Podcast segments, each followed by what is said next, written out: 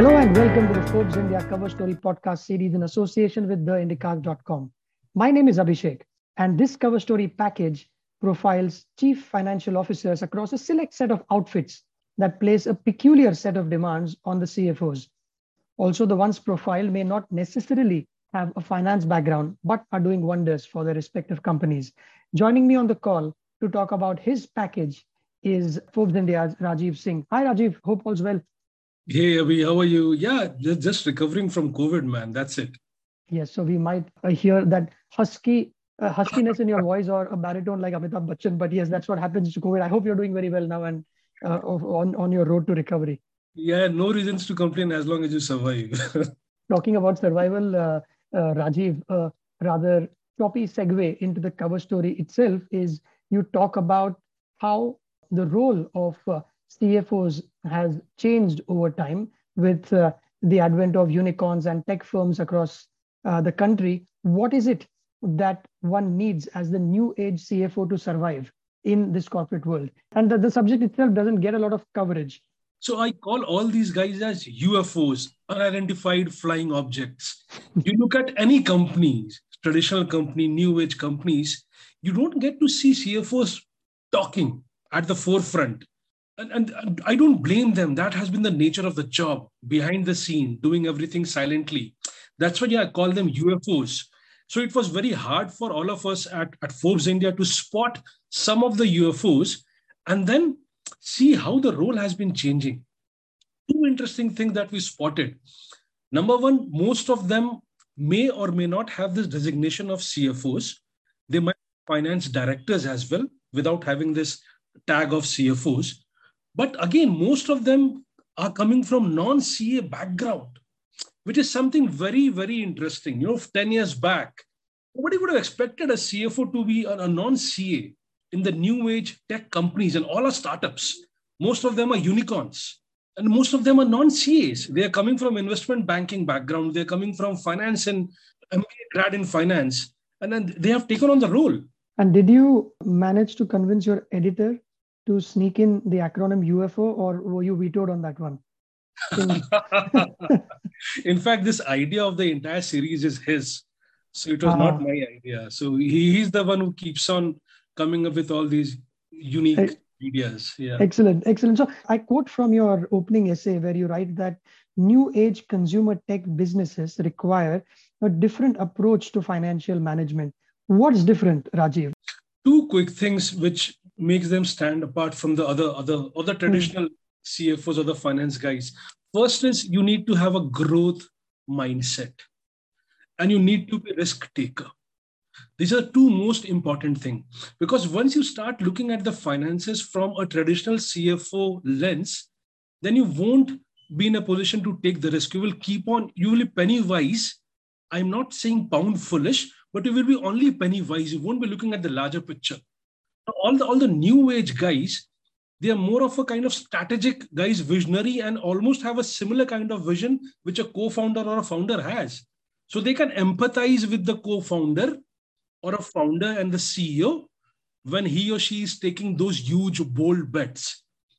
Now, if you look at most of the unicorns, they are in losses, right? Or most of the startups, they are in losses. Now, go and talk to a traditional CFO. He or she would scoff at the idea of a ballooning bottom line.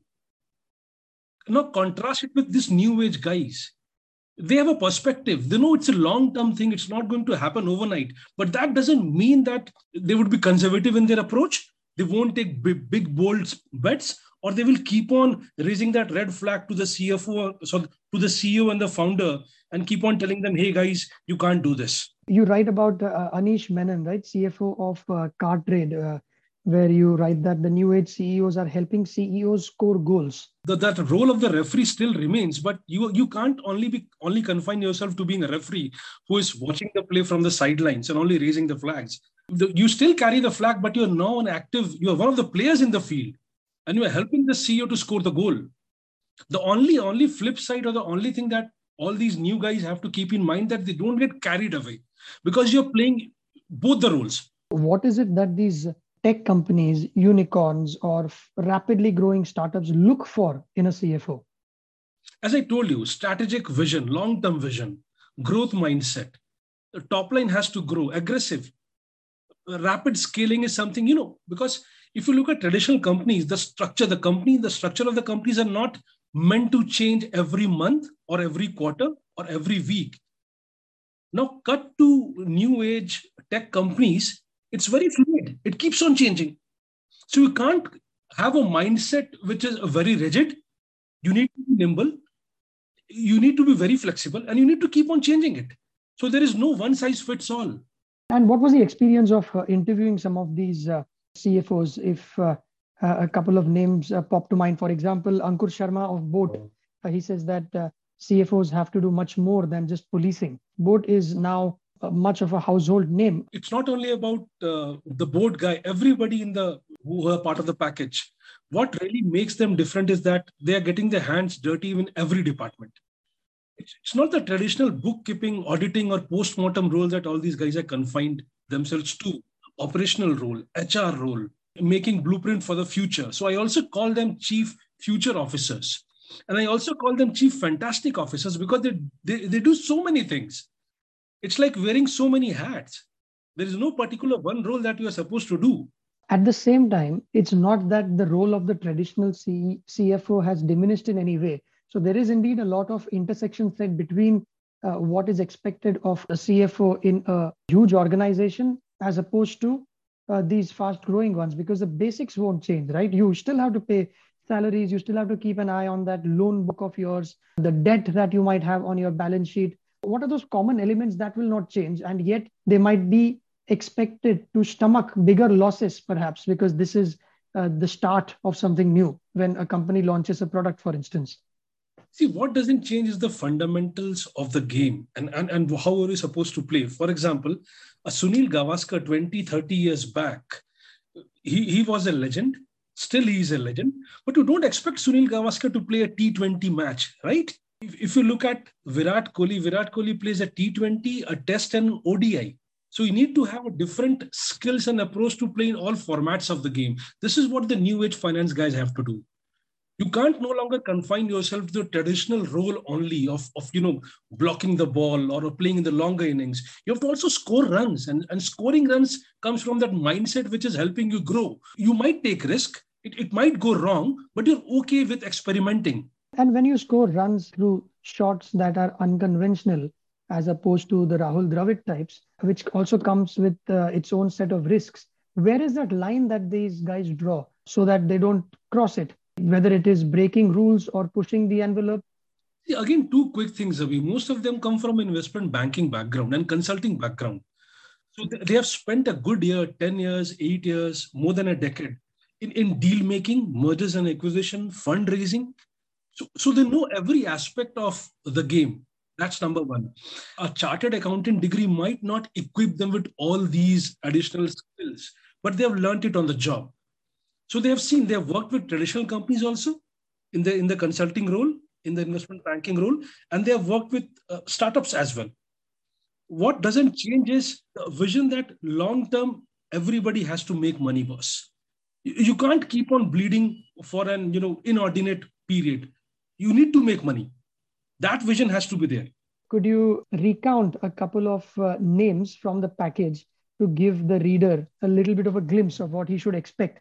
Uh, because you've done bulk of the stories. Absolutely. Look at Anita Kishore of Byju's, man. She's chief strategic officer and head of finance, if I'm not wrong. And then she's the one who has been formulating all the acquisition strategy of Byju's. And Byju's over the last so many years have bought dozens of companies. She's the one formulating everything. She believes in law of possibility and not in law of probability. If you go only by data data gives you what is probability right?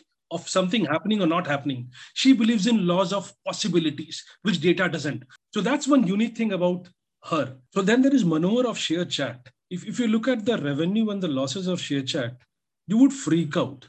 But the point is India is not used to the nature of the such kind of social media businesses. So you need to have that perspective that the business model are different. Therefore, the approach has to be different. You can't look at the you know a different business with the old set of uh, lens. So losses would be there. but definitely in, in the long run, over the next few years, you are creating a foundation where losses would eventually come down and you will start posting money and profits. All of these names, without exception, have very solid uh, educational backgrounds as well, right? Manohar, Manohar Singh Charan that you talked about, he is an MBA from IIM Ahmedabad. Before that, he did his BTech from IIT Kanpur. And then, like other CFOs, he does have a background in investment research. Uh, he was an investment research analyst. Even though they are young, uh, deep entrenched in this industry for about 15 years or so. Yeah, and the interesting thing about some of them, if not most of them, is that they have this engineering as well as finance background. And interestingly, some started as engineers, but later on realized that that's not their calling. So they kept on adding to that layer by learning finance and MBA and all those. And finally, uh, they found their foot in this financial world, which is very interesting because you start by doing something and you end up doing something different altogether. In the interest of time, thank you very much, Rajiv. It's a fascinating package with, uh, and it's a fat one as well. Uh, I think about 10 odd stories in it, uh, of which you've done pretty much all of them, all but one, I suppose. Congratulations on a fabulous cover package here, Rajiv. Oh, thanks a lot, boss. It's absolutely a you know a team effort. And all you listeners, you can get this podcast on uh, ForbesIndia.com as well as on iTunes, Spotify, Stitcher, Google and Apple Podcasts, or any other app that you use to download your podcasts. And to have someone call you for a Forbes India subscription, message Forbes to 51818.